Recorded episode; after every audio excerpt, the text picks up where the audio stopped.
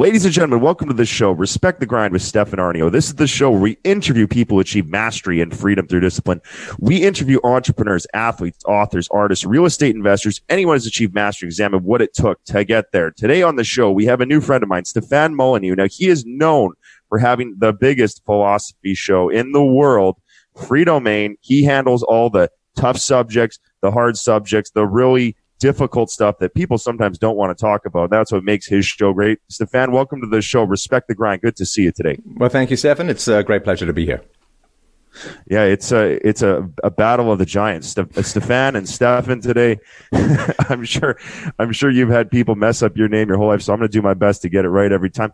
Uh, Stefan, you know, for the people at home who haven't heard of you yet, tell us how did you get started in what it is that you do.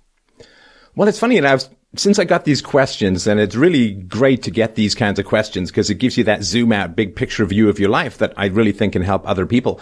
I sort of think of the number of coincidences that sequentially arrange themselves in order for me to be able to do what it is that I do. So, I started uh, writing when I was about, I remember I wrote my first short story when I was six years old. So I've been writing for a long time.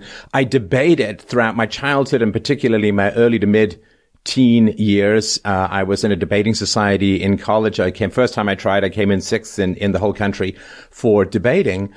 And I also went to acting school, which sounds a bit odd, but acting school is great. It gives you voice training.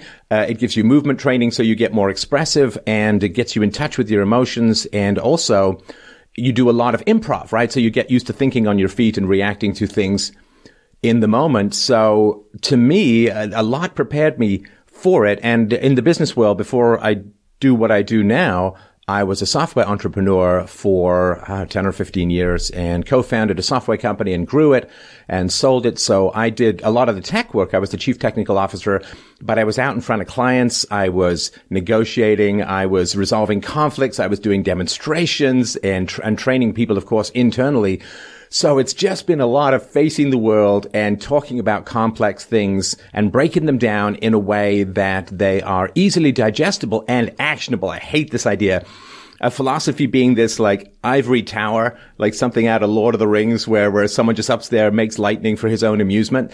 Philosophy should be something that people can absorb, understand, and act on in their own lives. I'm a nutritionist who, so to speak, wants to get people to actually change their diet and become healthy. So a lot kind of led up to what it is that I do. Looking back, it's almost like it's a story that was arranged by a higher power, so to speak. Oh, wow. Damn, first gong of the day.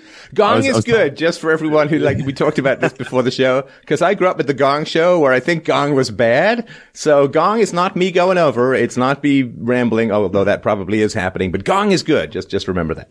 Yeah, the Gong is good on respect the grind. Now, I, I love what you said there, Stefan, because you know you and I have a lot in common. I wrote my first book when I was twelve my dad used to drive me to acting lessons and my, I had a Swedish dad from Europe and he'd say, this is just a bunch of homosexuals hanging out, buddy. And, you know, he would, he would talk trash about the acting and the improv. And, uh, you know, the, the acting, I was, I was a musician. I wrote a lot of songs and it seems now I'm in the, the media game. I've written eight books now.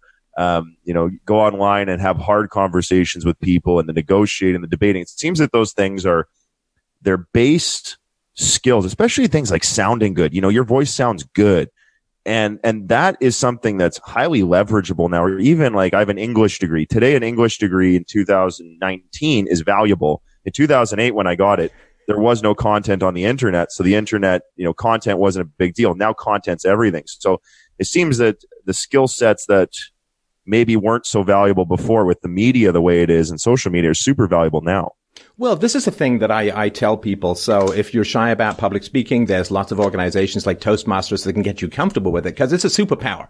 Man, if you're comfortable speaking to people and you enjoy engaging with an audience, right? There's an old Seinfeld joke about how people are more frightened of death than public speaking. In other words, if there's a funeral, they'd rather be in the coffin than giving the eulogy. And if you can overcome that fear or that anxiety, then you can do some amazing things. Like what an incredible superpower that is to have. And also, man, if you're going to be in the media, if you're going to be talking to people in public or especially online, for heaven's sakes, take some voice training. That's your instrument. I mean, you mm. wouldn't sit there and say, well, I really want to be an opera singer, but to heck with taking any, any opera singing training lessons or, or anything like that. Uh, you, you, you, oh, I want to be a yoga instructor, but I'm just going to figure it all out on my own. If you're going to be in the public square, if you're going to be in the public sphere, take voice lessons. It will help protect your instrument because this is a very powerful instrument. It will help you sound better. It will connect your voice to your body. It gives you kind of authority. It gives you certainty. It gives you rootedness. So there's some technical things. Everybody wants to go out and just do the flashy stuff, but there's some behind the scenes technical things. Anytime you speak for a living, invest in a couple. I mean, I took years of voice training lessons, both in terms of singing and in terms of just in theater school.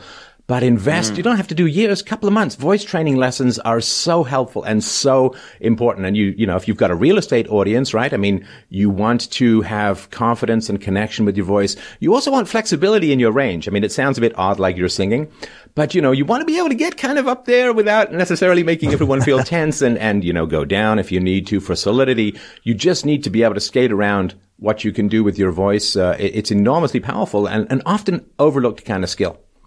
Yeah, it's incredible. We had um, we had the Wolf of Wall Street, Jordan Belfort, and uh, he he teaches tonality in his sales program. And so I've I've phoned salespeople in my office. We got I think five or six of them right now, and so they're phoning our customers who buy our books and all our things, and they're offering the higher services.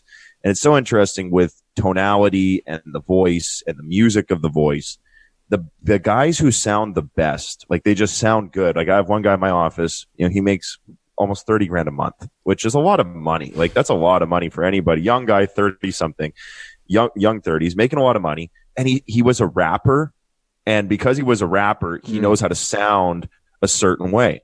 And then you have other guys in my office and they sound like, you know, I, I joke, I'm like the East Indian telemarketer. Hello, sir. How are you today? And like nobody wants to buy from the it's hello, sir. How are you? Yeah, it's a robocall. Must well, be a robot. English is a sung language. Like everybody who communicates, I mean, even privately, but particularly publicly, English is a sung language. It is not a monotone. It is, you know, so everybody's a singer. Everybody who communicates is a singer and you wouldn't want to be a singer without taking voice lessons. And I, I just, I strongly urge it to people. It's one of these often overlooked skill sets that everybody rushes past in order to get in front of a camera. Two gongs. Damn. You know, I, I love it. I love that we're going off roading right away. This is stuff that people don't say, but it's, it, I think it's some of the biggest, biggest things. And Stefan, so, so you got all these like kind of like soft, uh, acting, singing, debating skills. Uh, where did you go from there? So you had a software company, you learned the business, and then how did you end up uh, starting up Freedomain?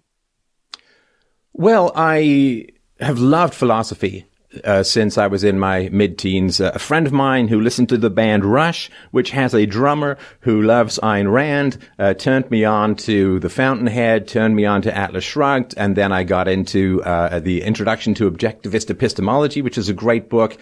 And then I started reading Aristotle. I started reading Plato and, and the dialogues and so on. And I just, uh, Nietzsche was fascinating to me. So I just really, really got into philosophy, uh, I was absolutely fascinated. And the reason for that, if you don't mind a, a little bit of a personal aside, I think I sort of look back and say, okay, but why, why did I grab onto philosophy like, uh, you know, somebody at the end of the movie Titanic hanging on to a floating corpse or something like that? And I think the reason was because I grew up with a lot of mental illness in the household and a lot of craziness. And it wasn't like silent staring at the wall craziness. It was kind of in your face verbal diarrhea craziness. And so when you get a lot of things thrown at you, you get pretty agile and then you get very interested in looking for a shield. Like I was just out uh, doing a uh, documentary on, on Hong Kong and joined the street protests and got tear gassed and it was really quite a wild experience. And in it, the uh, protesters, the anti-communist protesters had these little children's inflatable rafts with them. And I'm like, dudes, what? That's not a weapon. What's going? It's like, no, that's a shield, right? That's a shield that they you can use against projectiles. And so for me, growing up, like, like trying to handle this, this acidic wind of craziness coming at me, when I learned about philosophy and rational thought and, and objective uh, evidence and all of that, I was like, hey, here's my, here's my shield, right? Here's something that I can use to push back and, and create a personal space around me to survive this, this kind of craziness that was in my immediate sort of household. So I got really, really fascinated by philosophy. But, you know, back, this is in the early 90s when I was going to, to university and, and there really wasn't much in the way of job opportunities back then for, hey, I'm a philosopher. I guess you could be somebody on a street corner, uh, you know, yelling and, and all of that and hoping not to get arrested. So um, I'd always loved computers. I, I, went to the computer lab and, and worked on 2 2K PET computers when I was 11 and 12 and so on and bought my first computer with a little inheritance and learned how to program.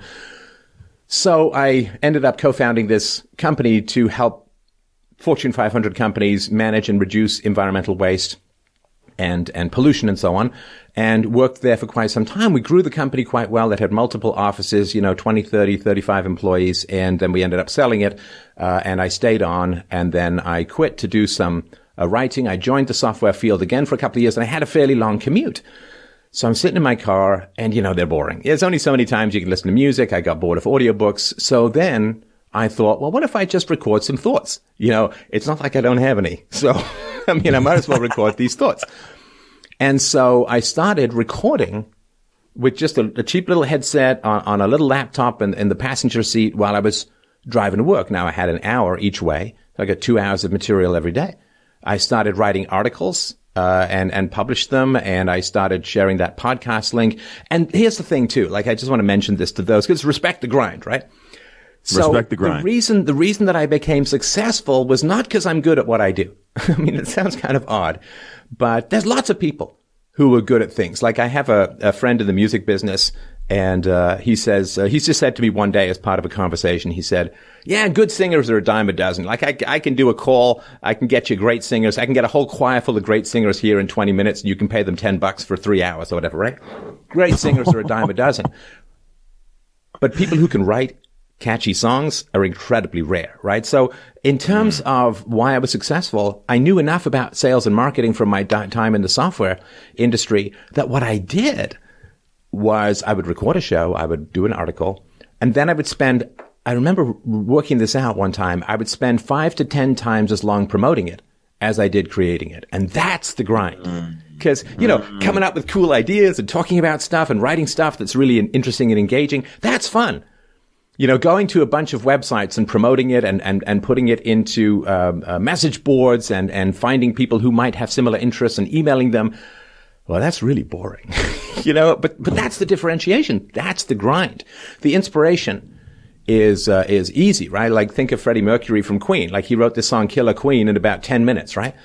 And then it right. took them months to record it. I mean, Brian May, the guitarist, spent two weeks on the guitar dubs alone. That's the grind. And that's really coming up with the song. Oh, that's fun, right? And, and touring and all that. But that grind of just, just getting it right.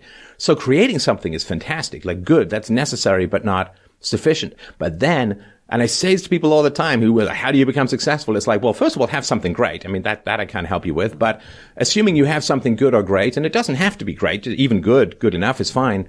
What's going to differentiate you from everybody else on the internet is the grind, is just finding people who might be interested in what you're doing and promote, promote, promote. Go speak for free, even if it's to 20 people, you know, and, and just promote it so that it's in front of people. Cause if it ain't in front of people, you might as well flush it down the toilet. Oh, a little gong there. Damn. You know, Stefan, it's, it's such a, such a huge thing. I've written eight books now and my first book, we sold 20,000 copies since 2013. So we just grind it out. A couple books a day, a couple books a day, a couple books a day. And one thing I noticed with books, I've noticed this with books and I've noticed this with platforms and artists and things like that. I've heard that to launch a band, it takes a million dollars to build their platform.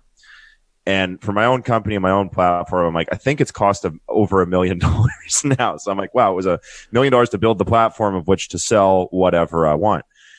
And with books, I'm finding like, man, it costs, let's say, you know, five, 10, 20, 30 grand to launch a book. But then to promote it, you got to spend like a quarter million bucks promoting it or whatever it is. Well, you know, people grand. are going to get scared by those numbers, but that can be labor value as well. Right? Like, yeah, so when sure, I, you when can I, sweat equity that. Yeah, yeah yes, the sweat, sweat equity. equity. I mean, think of like this rapper. He's not that big anymore. I think he went basically bankrupt. But MC Hammer was, was big when I was younger or young. And I remember reading his origin story. His origin story was like he recorded stuff at home and he would just get into his car with tapes and uh, maybe even eight tracks back then, but tapes of his music, and he'd just go to clubs. Because back then you couldn't get into the radio and he just didn't want to have a recording contract. He'd just go to clubs and say, Hey man, you gotta play this, this song. It's great, right? And he'd just annoy people and corner people until they'd listen to the song. And yeah, he had some great music. So then you'd say, okay, uh, then play it. And then eventually, you know, somebody in the, in the club is, is uh, on the radio and they're like, wow, this is a great song. People really love it. They're dancing to it. Let's play it on the radio. But he was like months and months and months just driving from club to club with a suitcase or, or a, a trunk full of, of tapes and just giving them around like that. That's the grind. You know, coming up and recording the song, that's fun, but there's the grind and people don't want to do the grind. And I understand that, but you gotta if you want to succeed. Right, right. So, so I've heard you talk about that before in your show. So, you know, you spend all this, you know, all this time promoting, promoting. So you started out with some little clips in your cards, some little articles and things. How did that grow? Because you're you're a big, big time guy now. I mean, your channel's huge. Tell me how that snowballed. Well, okay. So there's a, a couple of ways to to do it. Uh, uh, so the, the grind just kind of helps, but it's slow. Uh, the other thing that you have to do is look at the numbers a certain way. Look at the numbers a certain way. So let's say somebody's out there and they promote the heck out of some new YouTube channel or num- and let's say they're completely unknown, like I was back in the day, right? And I remember when my first, uh, the first time I got 500 hits on a video. And I was like, oh, that's great, right? And, and I remember a friend of mine said, 500. Look at so and so. You know, they've got a hundred thousand. This was back in the day. Like it was, I was like user number three on, on YouTube back in 2006, right? And I said, and he's like, that, those numbers aren't good because other people are getting hundreds of thousands or maybe millions of views. And I said, but look, if I was going to go and give a speech and 500 people showed up, I'd be thrilled. Like that's, that's You'd not be a rock bad star. numbers for an unknown person to, to give a speech, right? I mean, Right. So you've got to look at the numbers a certain way. And if you compare yourself to the giants, you're going to feel invisible. It's like looking at the sun and with, with no, like just straight eyed and trying to find a sunspot. You can't. So you have to look at the numbers, not relative to the greats who can be your inspiration, but relative to where you started from and where you're going. So just keep your enthusiasm. That's really, really important because a lot of people are enthusiastic when they start. And then what happens is they don't get the response that they want or the response that they need. And then you can see the enthusiasm kind of like like people blowing out candles in the eyeballs. You can see the enthusiasm kind of dying on them. Like, yeah, I'm doing another video. I mean, my last video only got 250 views, so I guess I'll do another one. But you guys really need to share my videos, man. Like, so you get resentful of the audience and so on. So that's just keep your enthusiasm, man. It's a long haul. You know, to go back to the band Queen's my favorite band. I mean, they spent 10 years laboring in relative obscurity, being ripped off by every music promoter known to man before they they hit it big. And you know, Freddie Mercury was living in a, a tiny little apartment with mold on the wall, for heaven's sakes. I mean, it was just, you know, you gotta grind.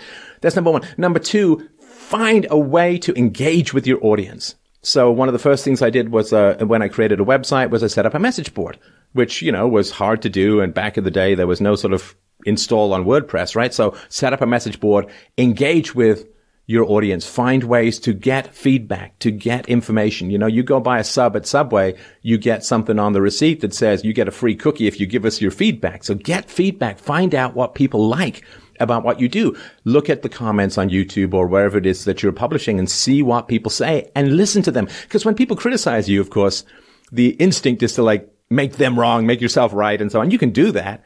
But you won't succeed because people who care enough to give you feedback, even if the feedback is harsh, they're actually kind of trying to help you. It's like the coach who says, get up in the morning and run through tires. It's like, you don't like it, but he is actually trying to, trying to help you, right? So I went to go and see the movie Joker and I made, I, I make notes while I write, while I'm watching the movie right in the dark and I missed something on screen and talked about something that was incorrect in the movie and people like hammered me hard, right? And I'm, I, I defended it because I'm like, I want to defend my viewpoint and people were still hammering me hard. So I gritted my teeth, paid 10 bucks, saw the movie again and then put out a video saying, yeah, I was wrong. Sorry, you guys are totally right. I'm wrong. So find ways to engage with your audience. I did call-in shows very early on where people could call in and we could have conversations about philosophy.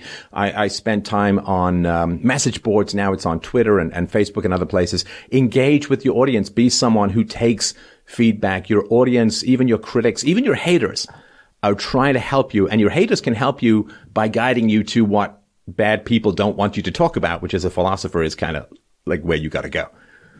Mm, I like that. That's that's a big thing. Um, I, I was going to ask you, Stefan, is there anything on your show you won't talk about? Because it seems like, uh, like one of, one of my favorite episodes of your show, I got to say, I, I, I reference it in my book, Hard Times Create Strong Men. You had this show on hypergamy where this guy calls in and he had like a way too hot girlfriend and she wanted like an extra couple daddies or something.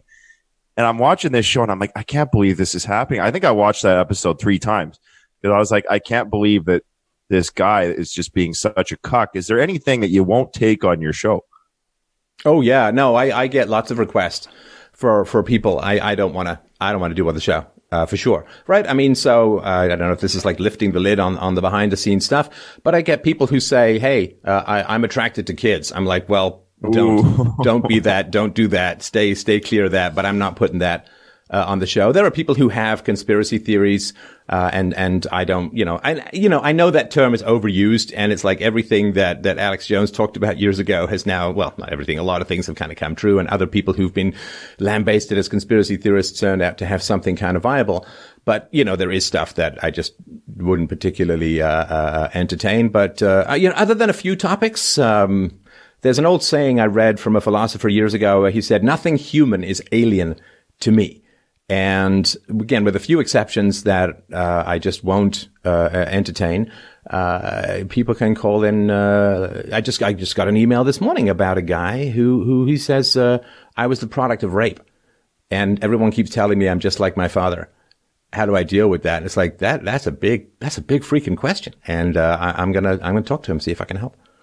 I was going to say that's pretty dark. He was Yeah, raped by his father, and they say he's just like his father. Ooh, Yeah, that's that's harsh, man. And and you know, this is a human being who who wants to live and to love and to have uh, a family and to be a father, and everyone's kind of poisoning him with his origin story that is not his fault at all. wow. Where does um? th- This is an interesting question. Where does psychology, religion, and philosophy where do those start and where do they end, or is that kind of like a blurry gradient where you can't really find out where one starts and one ends?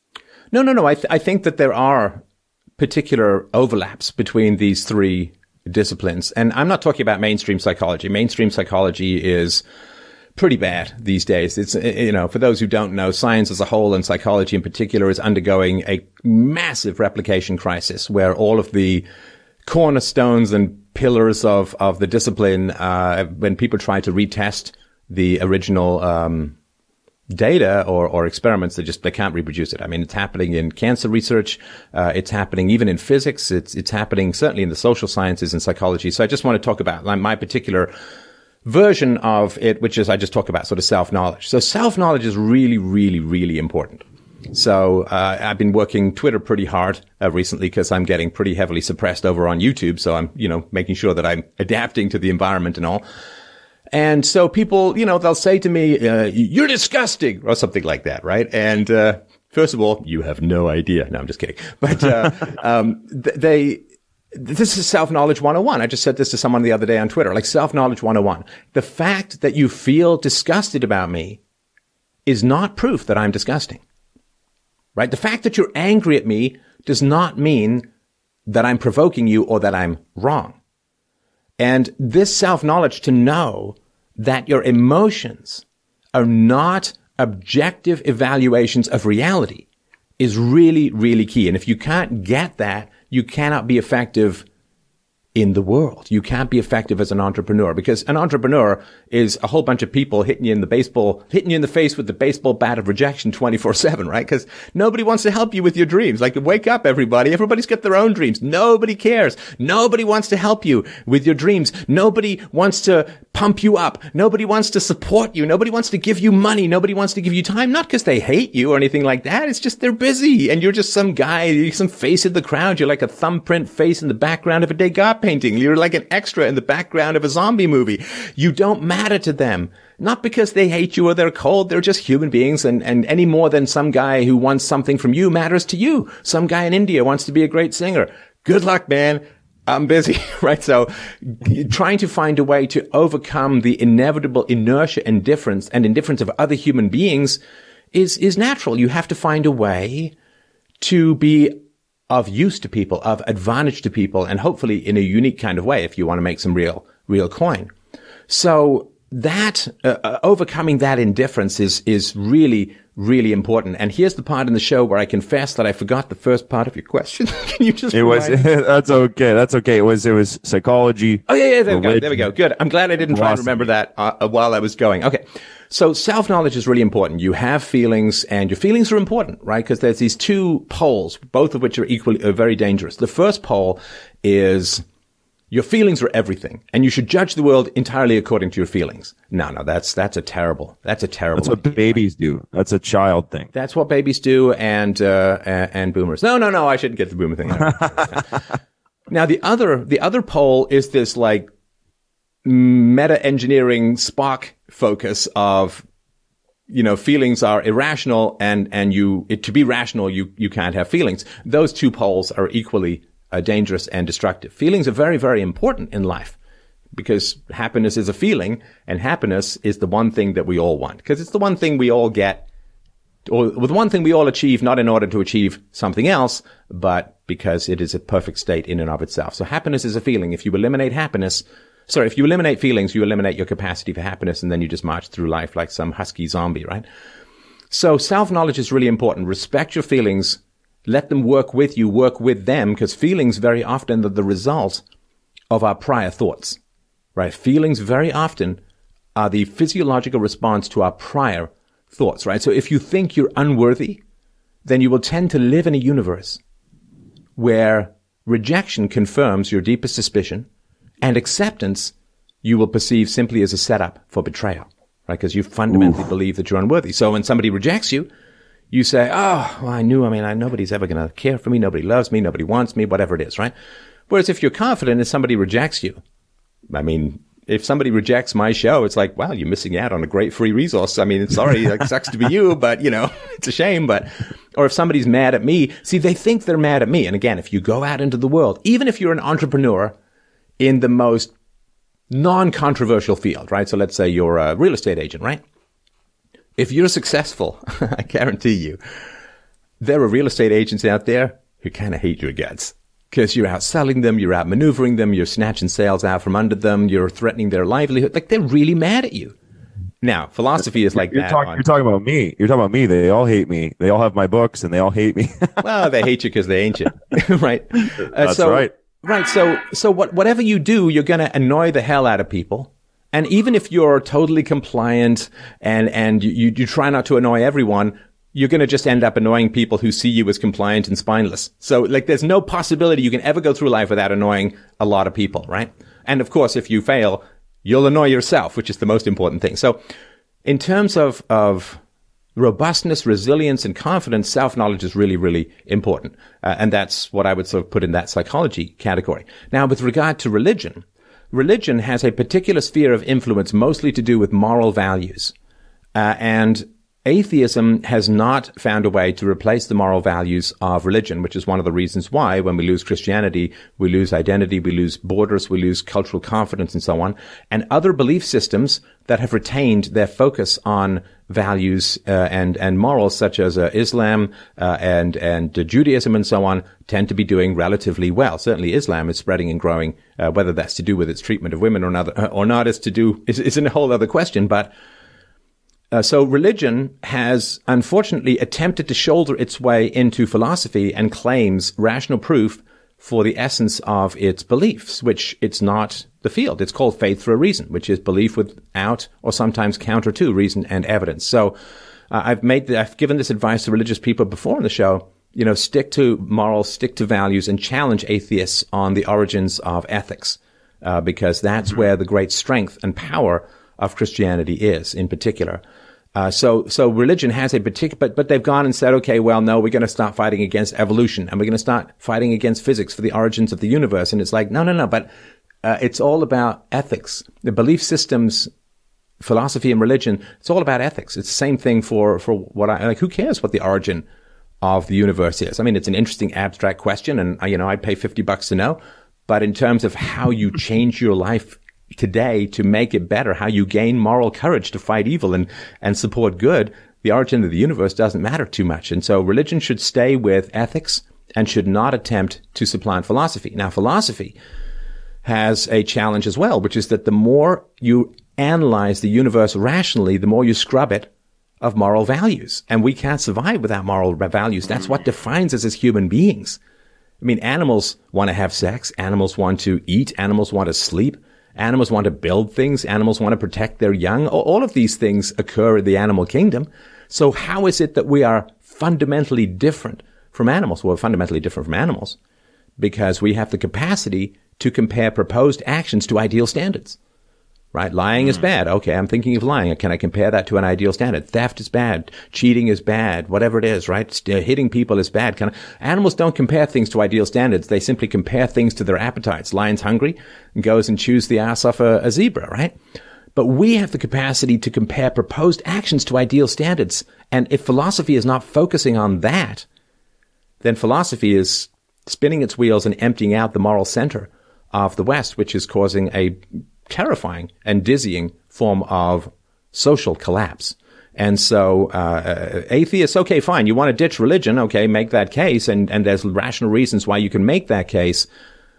But man, you, you can't let go of that which is keeping you afloat until you got something new to hold on to.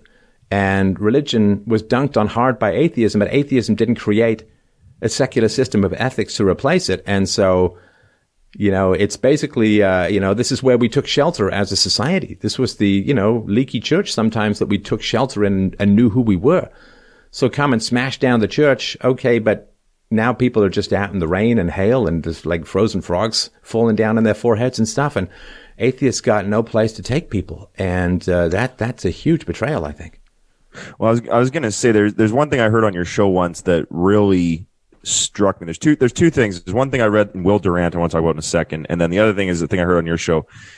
And one thing you were talking about on one of your episodes, you said that a lot of the things we have now are poor substitutes and fragmented versions of religion. You know, talking about, you know, there's all these new age movements and coaches and there's, you know, even, even Tony Robbins is like a weird bastard religion. People go and they sing and dance and jump up and down and they, you know, they're there for 50 hours and they pay money and they're work. Like there's a lot of like weird little religions now that are kind of popular. They're not officially religions, but they're, they serve the purpose of what religion used to do. That's one, one thing that's weird is we have all these weird little fragmented things to try to fill the, the holes of the missing religion. And the other thing I read the other day is a Will Durant quote that just hit me in the head like a brick. And it was along the lines of, never in history has a civilization been able to uphold morality without religion. And that was a Will Durant quote. And he's like, we've never, ever been able to do it. When I read that line, I was like, wow, we've never been able to do it. Like not even once. It's kind of like, has communism ever worked? It's never worked once. And we've never been able to have morality without religion. What's your thoughts on that? Well, I mean, I, empirically speaking, it's entirely accurate. And there is this terrifying thought which I think has occurred to most students of history who at least are looking at things objectively. And the thought goes something like this. What if atheism is injected into society by sociopaths who wish to dissolve the church that stands between them and totalitarian power? And like, why, why does communism hate religion so much? Is it because it doesn't like what it perceives to be irrational or anti-rational? Well, no, of course not. I mean, communism claimed to be scientific, right? Came, oh, we can make all these predictions and so on. And none of the predictions that communism made in its origins have come true. In fact, quite the opposite has occurred, right? So communism said, oh, the rich are going to get richer, the poor are going to get poorer, and the middle class is going to disappear. Well, what happened? Well, the rich uh, got less rich in many ways. The the poor got wealthier, and the middle class became the dominant force in Western society. All compl- they said, "Oh, we're going to have, uh, uh, we're going to outproduce the capitalist nations when we get socialist means of production." Quite the opposite occurs, right? You know the old joke uh, in in uh, in Russia: people wait for bread. In capitalism, bread waits for people. You see this whole bakery full of rows, right? And so, just you know, you could go on and on, uh, but uh, communism has no problem with anti-rationality, and it has no problem rejecting reason and evidence. So why does it reject Christianity in particular? Well, it rejects Christianity because Christianity has universal ethics. Christianity stands between the base mammalian Nietzschean will to power lust of your average scraped of religion human mammal and, and the power that they desire over others, right? Because I mean, if you look at the left, if you look at the socialists, the communists, and, and uh, the fascists often come from the left. Like Mussolini was a diehard Marxist who just happened to switch nation in where class used to be. But if you look at them, they openly state that they're willing to lie, that they're willing to deceive. Environmentalists do the same thing. They say, well, we have to create scare stories, otherwise people won't listen. So they, they exaggerate, they, they lie, you name it, right? I mean, global warming, I mean, they have to, they have to triple the effects of CO2 just magically in order to get the results they want, which in business would be cause for uh, an SEC inquiry, I think. But um, so if you look at deception, well, deception is part of the animal kingdom.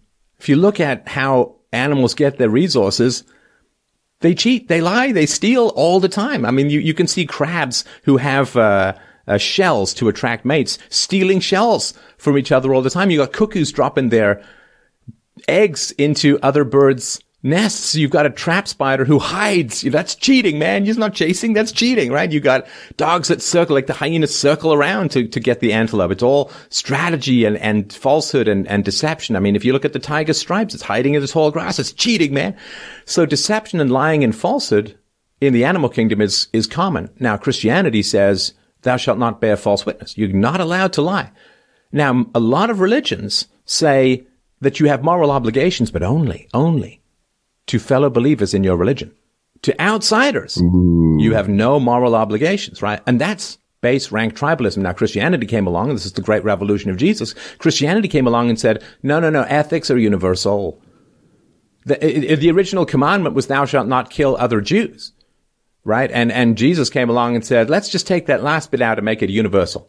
Thou shalt not bear false witness to anyone whether they believe in your religion or not. And so universalizing ethics was the foundation for the modern world. And if you look at the left who are anti-Christian almost exclusively, they're perfectly happy and willing to use deception and lies and, and, and falsehoods, of course, to gain power, to gain the power that they want. And that is what happens when you take ethics out of humanity. We can't be like animals. We can't because we're not animals. We're human beings. So the only thing we can ever become when we lose our humanity is inhuman. It's all we can become. We can only mm. become inhuman. We cannot return to the animal state. Hmm. Damn. It's gonna wake I, everyone I like, up. I like that. I, I, like how you, I like how you left that little cadence there on the end. Stefan, let me ask you this. You know, we're, we're, we we just slid into it now. We're talking about the left. We just slid right into it. It, it seems that wherever you go nowadays, like especially if you're having an intelligent conversation, you end up bumping up on the left somehow. They say you can't have that conversation. You can't you can't say that. You can't do that. You're a racist, sexist, homophobe, Islamophobe. Um, I'm out here in L.A. and uh, I made friends with a lady, Joy Villa. I don't know if you know her and she's uh oh she's she, the woman she, who wore the uh the MAGA dress, right? That's right. Yeah, she, she's a, a black lady. She's a singer. Good and you know, me and her, she did a cover of a oh, Queen song that was pretty good. Anyway, go on. Well, she, yeah, she, she did. She's a good singer. You know, I'm hanging out with her. We're having pizza or whatever. And I said to her, I said, you know, you get to wear the build the wall dress and the make America great again dress. And I said, well, because, you know, you're a black lady, you're, that's cool. But if you were like a white redhead with pale skin, you'd be a Nazi. And we have we have this like strange world where everything now seems to bump up on the left. It's just like you do something that's a little bit interesting, a little bit art, maybe taking a bit of a risk, and you bump up on the left. You mentioned you're getting suppressed a little bit on YouTube. That's really shitty. Um, where do you think that's going? Do you think we're headed towards some sort of civil war, or what, what's going on with that? Because it seems it gets louder and louder. It gets more violent. It gets more crazy every day. Uh, where's this whole thing going? Well, this kind of suppression is the mark of false thinking, right? So if you're confident and robust in your ideas, then you are happy to be corrected. You are happy to engage in debates. You're a good faith debater. In other words, like let's say you and I get into an argument. Ideally, of course, we should both be facing the truth as allies and, and wrestling to get there. Like we're helping each other up a mountain. We should be in support of each other and we should, like my audience corrects me from time to time. I got a whole series called I was wrong about, you know, X, Y, and Z and, and so on, right? So, we, you know, the, the, the good thing is we engage with people in pursuit of the truth in good faith And that's how we get better. With the truth is a really hard thing to get a hold of. you, you need allies, you need help, you need feedback. We can all fall prey to confirmation bias and anti-rationality and, and emotional issues and so on. So whenever you're shutting down somebody's contribution to the human conversation in pursuit of truth, it's because you are unsure of your ideas and don't want them questioned. And that's an emotional issue, right? That's an emotional issue. I mean, I've had debates with just about everybody and they're willing to come at me as hard as they want because I'm in pursuit of the truth. I'm not in pursuit of justifying everything I've said in the past or everything that I believed yesterday or, I mean, I'm in pursuit of the truth, which is why it's an evolutionary process to, to approach it. And it's a human conversation. No one person owns the truth that comes out of a conversation. So people who want to shut down the conversation and they do so through moral hatred of the other, right? So, you know, I mean, you've probably heard the names I've been called. I'm sure you've been called some pretty choice and ripe names as well yourself. And that is confession that you can't debate. You know, if, if mm. you're a really good jujitsu fighter, you're happy to get into the ring with people, right? So let's say you right. win, good. Let's say you lose, okay, you learn something about a, how to lose and B, how to win by the person who beat you or whatever, right? So, but if you really, really want to win that trophy, but you're not a very good jujitsu fighter, what are you going to do? You're going to cheat. Right? You're going to yeah, put something or, or, in the other guy's coffee. You're going to bribe the judges. You're, because you desperately want to win, but you're not very good. And, and people who desperately want to win in the battle of ideas, but aren't very good at debating or aren't very rigorous in analyzing their own reason and evidence, well, they want to cheat.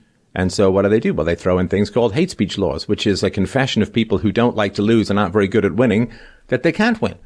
And mm. so this is terrible because the left talks about diversity and uh, it's not true at all. I mean, it's completely false. Well, first of all, try being a Trump supporter and getting a job at the New York Times or CNN. I mean, come on, right? they're not interested in diversity, and that's that's wrecking half the population. Now, if half the population right. were black and there were no blacks working at CNN or the New York Times or wherever, uh, people would go insane, and and and I think there'd be some good reasons to to be concerned about that, right? But half the mm-hmm. population votes for Trump, and some of that is genetic in its origins. I mean, political beliefs uh, have significant genetic components. So they're you're discriminating against people on ideology and they're discriminated against people partly based upon genetics. And uh, that's perfectly fine. See, diversity simply means you cannot ever criticize people who vote for the left. Right? That's, that's all diversity means. That's all I mean. If you look at hate speech laws, there are groups that are specifically identified and everyone else can go pound sand, right? If you're a white male, people can talk all kinds of trash about you and you never really use hate speech laws to defend yourself. So it's basically giving permission to attack uh, groups that generally don't support the left. And it's a legal way of punishing anybody who does criticize groups who do support the left. And that's not fair. That's not democracy. That's not reasoned debate. So yeah, the left is extraordinarily intolerant and intolerance is the mark. Well, intolerance is the gravestone or the turret really that you put over uh, the corpse of your bad ideas. Mm, oh, that sounds like that sounds like uh, an essay waiting to happen. That's um, I, I, don't know. I, I, look at how they how they're doing it now with technology, and I look at how they're doing it. Like I was reading about uh, an app in China yesterday where you can get this app on your phone now, and it shows you all the debtors in your neighborhood. So you're hanging out in China having coffee, and it shows everybody who owes money on a map within 500 meters.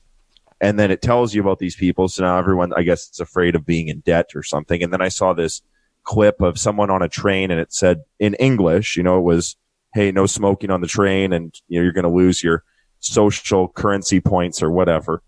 And I look at this and I go, wow. And then they've got concentration camps. They're harvesting people's organs. I'm like, man, this is like, we're in 1939 right now, or they're, they're in 1939 where they, they're mixing tech with suppression. And what I'm afraid of, like kind of like a technocracy. Like we had Laura Loomer on our show here the most banned woman on social media. And poor Laura, she's like 26 years old. And I don't know, she was unloading some illegal immigrants on some guy's lawn, some political guy's lawn.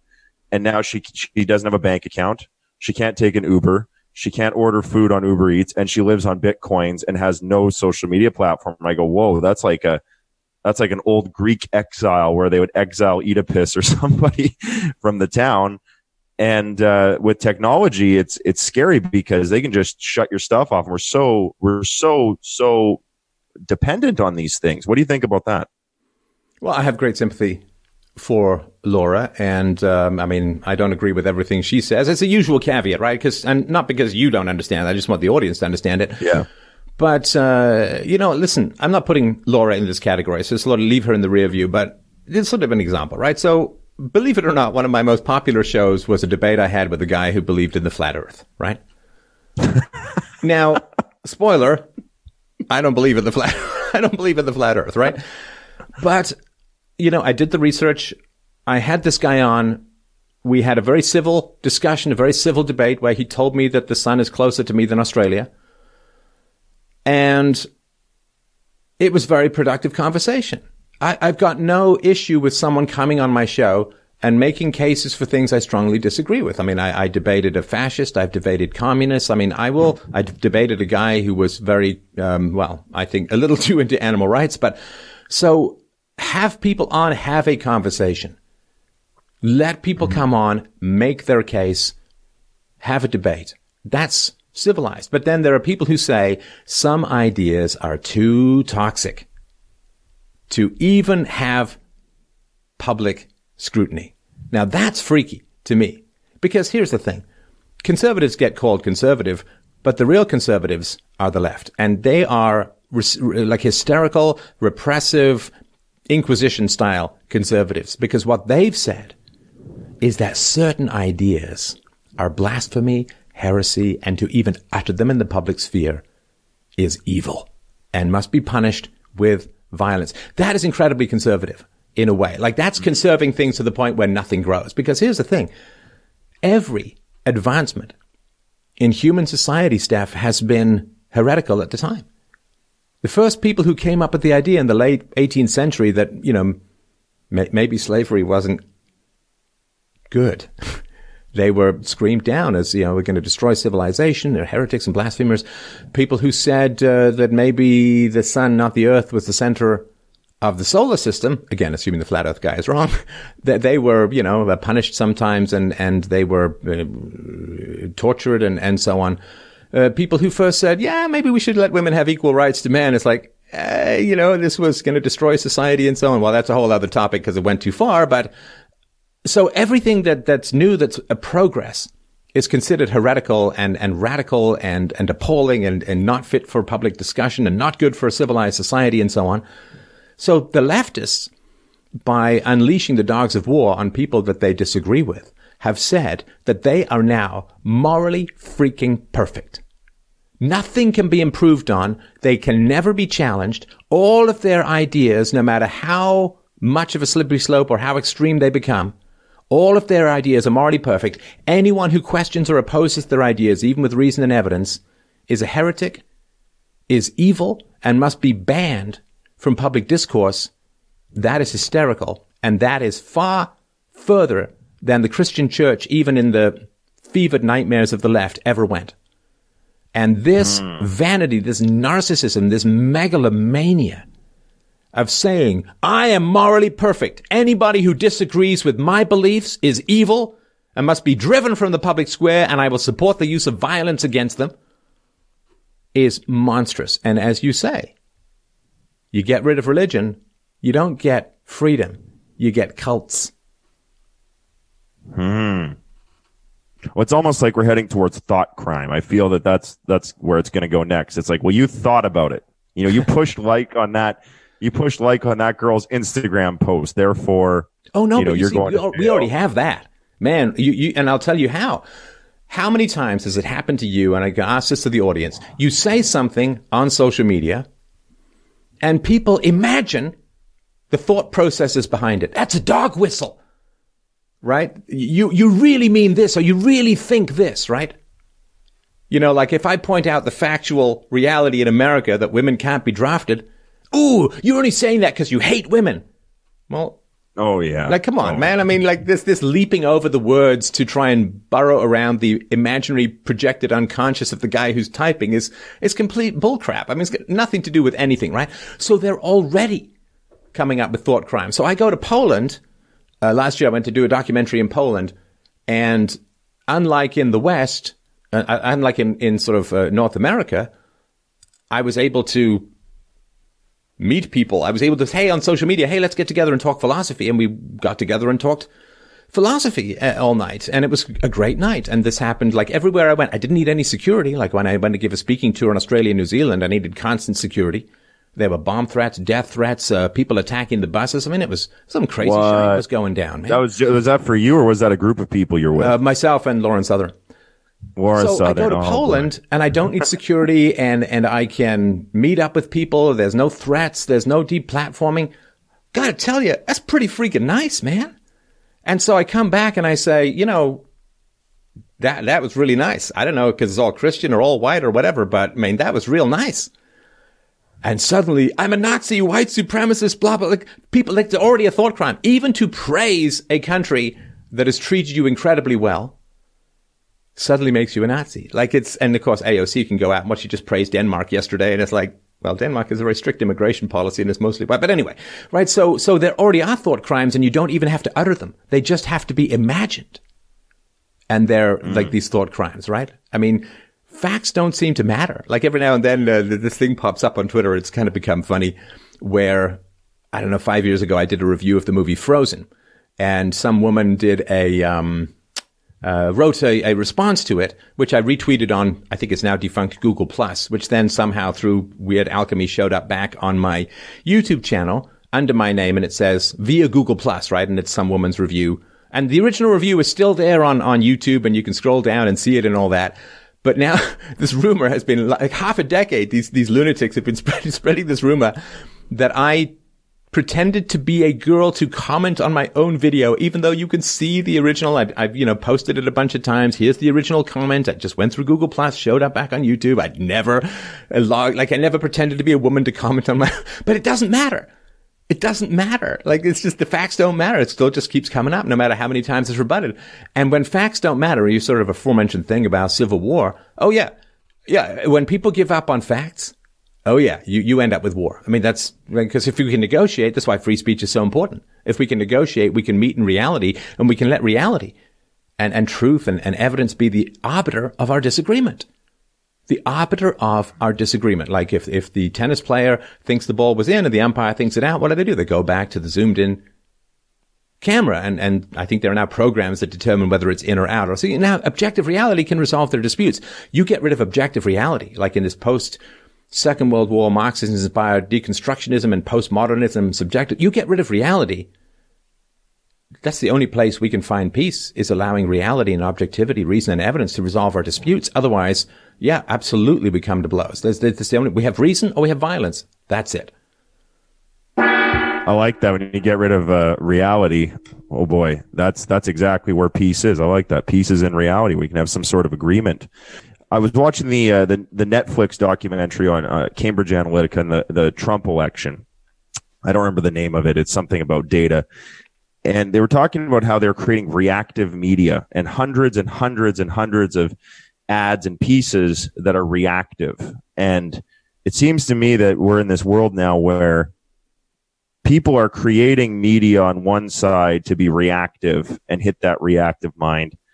And then we they want to just bypass all the thinking by making everything reactive identity reactive identity because the reactive mind it doesn't think it just looks at identities. It just says stefan's a man therefore he's a nazi or something like that. It's some some stupid logic. And that's actually i think how how the big media companies and a lot of communication is done now is to create reactive and identity.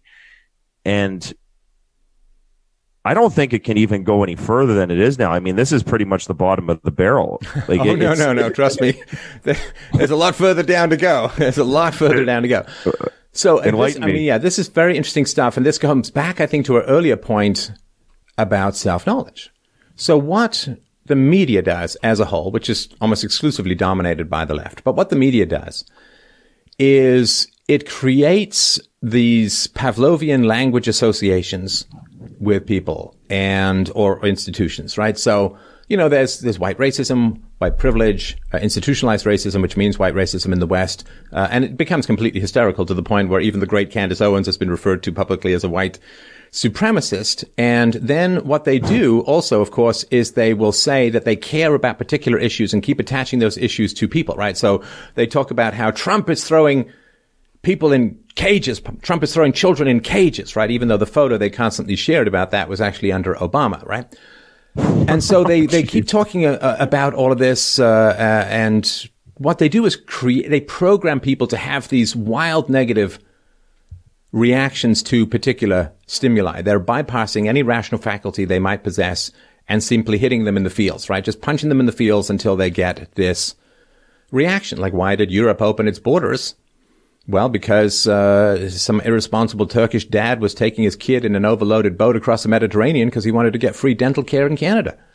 And then the kid drowned. Now, why that is the fault of people in Paris remains completely unexplained, but to a large degree, women had their ovaries twitch in response, mostly because they're so often childless, and they cried, and it's like, uh, sorry, Europe can't have a border because um, a Turkish dad put his child in a very dangerous situation. Or if you look at uh, slavery, like a white, oh, white slavery, white slavery. Well, slavery existed in America for a grand total of 84 years and a war was fought, fought to stop it. And the British and the British Empire fought worldwide to end slavery, not just in the British Empire, but around the world. So whites have a very noble history with regards to slavery. They didn't capture the slaves, they bought them, and uh, it didn't last for very long, and then whites fought to end it. Uh, if you look at the Muslim slave trade, the countless millions taken from Africa, usually castrated in Muslim lands, which is why there are not a lot of blacks in uh, uh, Islamic lands at the moment.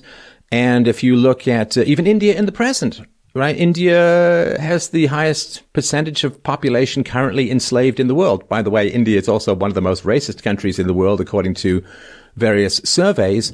And so if the left cared about slavery and racism, they would be nagging the Indians to fix that problem. They would be nagging the Chinese to let two million Muslims out of concentration camps, as you talked about earlier, currently kept in China for sometimes pretty nefarious purposes. But the left don't care about any of that stuff. Why? Because Chinese and Indians generally vote for the left. So it's just all about power. It's nothing to do with moral standards. But yeah, they're programming people that you see a picture of Trump and you see a bloated fascist racist. And then, then that programs you to have a negative response and if you don't know anything about self-knowledge, you'll think that your negative response is some kind of objective judgment. And because you don't like someone, that person is bad. But the problem is, of course, that can be used to justify racism, right? Like say somebody doesn't like uh, East Asians.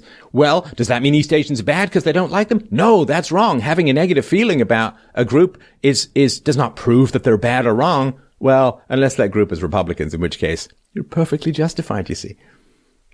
Right, right. Yeah, it's it's crazy, man. That's like a that's like you can get punched, but you can't punch back. Or like in that movie Gladiator at the end when Russell Crowe's got to fight uh, Joaquin Phoenix and he stabs him before the fight. He's got to fight. He's got to fight him, but he's bleeding out. I mean, that's sort of what's happening nowadays. Uh, let me ask you this, um, Stefan. Did you have a Did you have a history degree? Is that what is that what I heard once on your show? Uh, well, so I have uh, two years of English literature, and then I did almost two years at the National Theatre School for Acting and Playwriting. And then I finished my undergraduate degree. I switched from English to history uh, at McGill.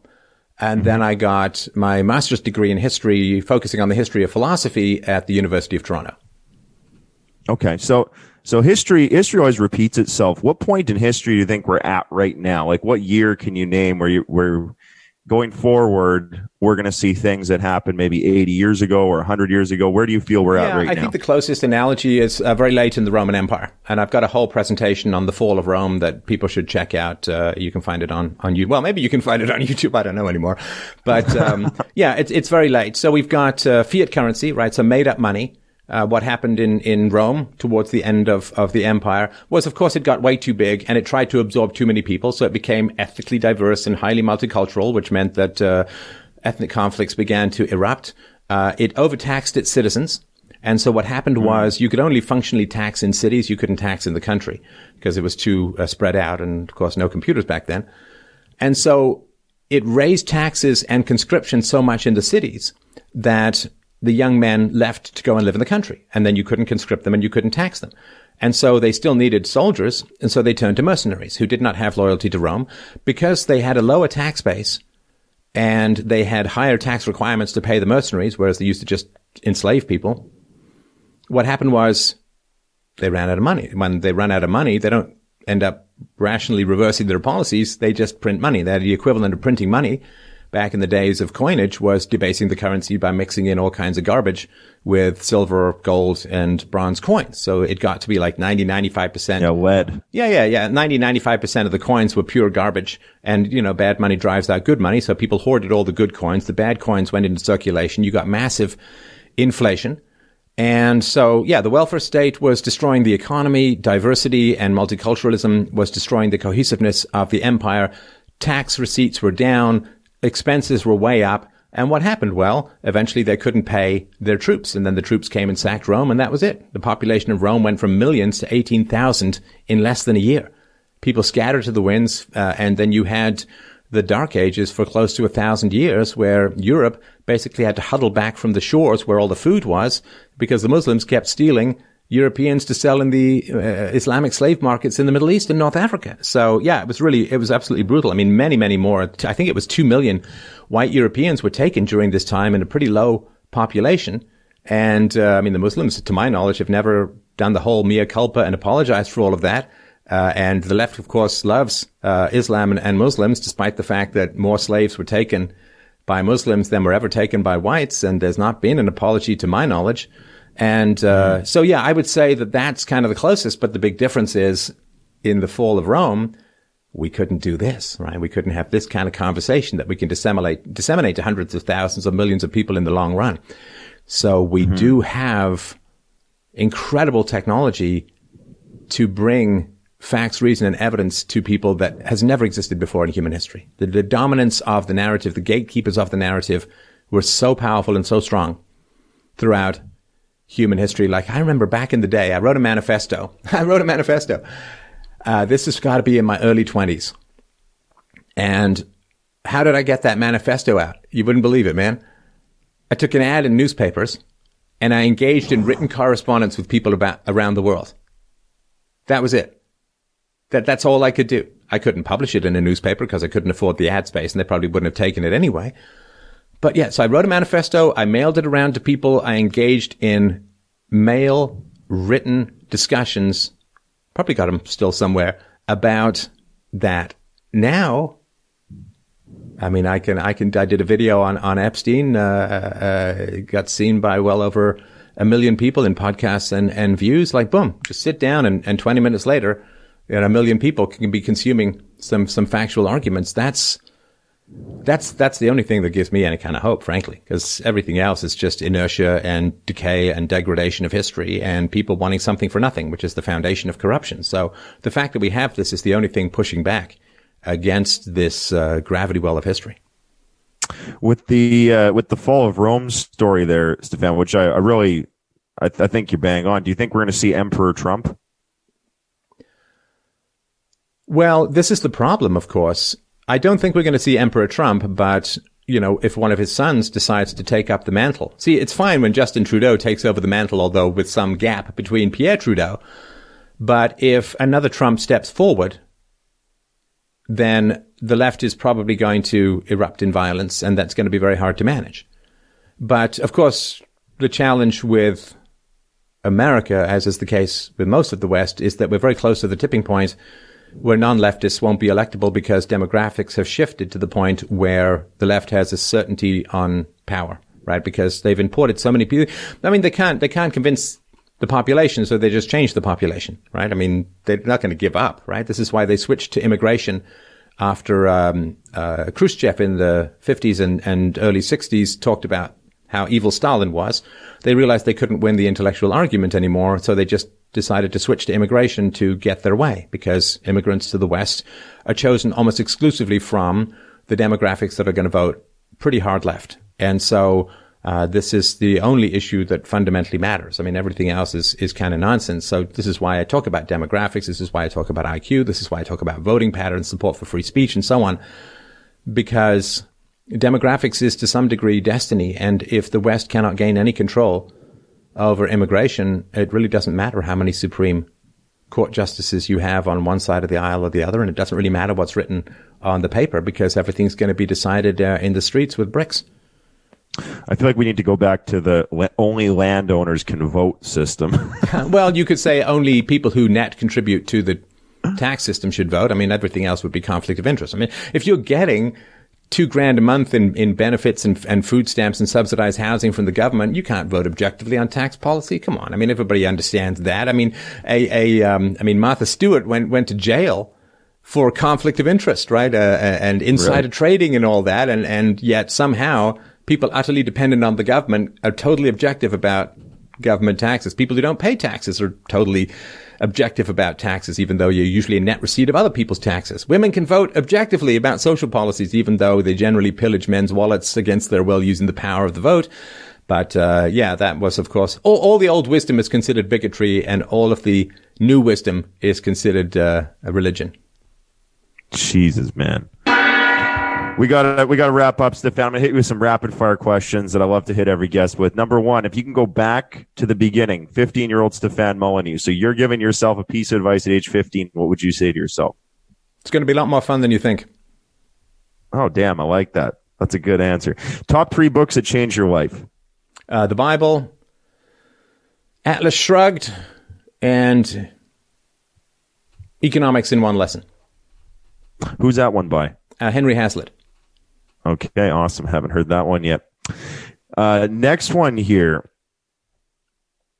What is the one thing, the number one thing that young people who are 18, 19, 20 years old need to succeed these days?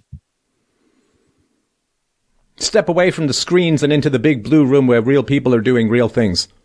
You mean they got to respect the grind? Respect the grind. awesome. Stefan, how can people get in touch with you if they want to know more or if they want to, uh, you know, join the discussion?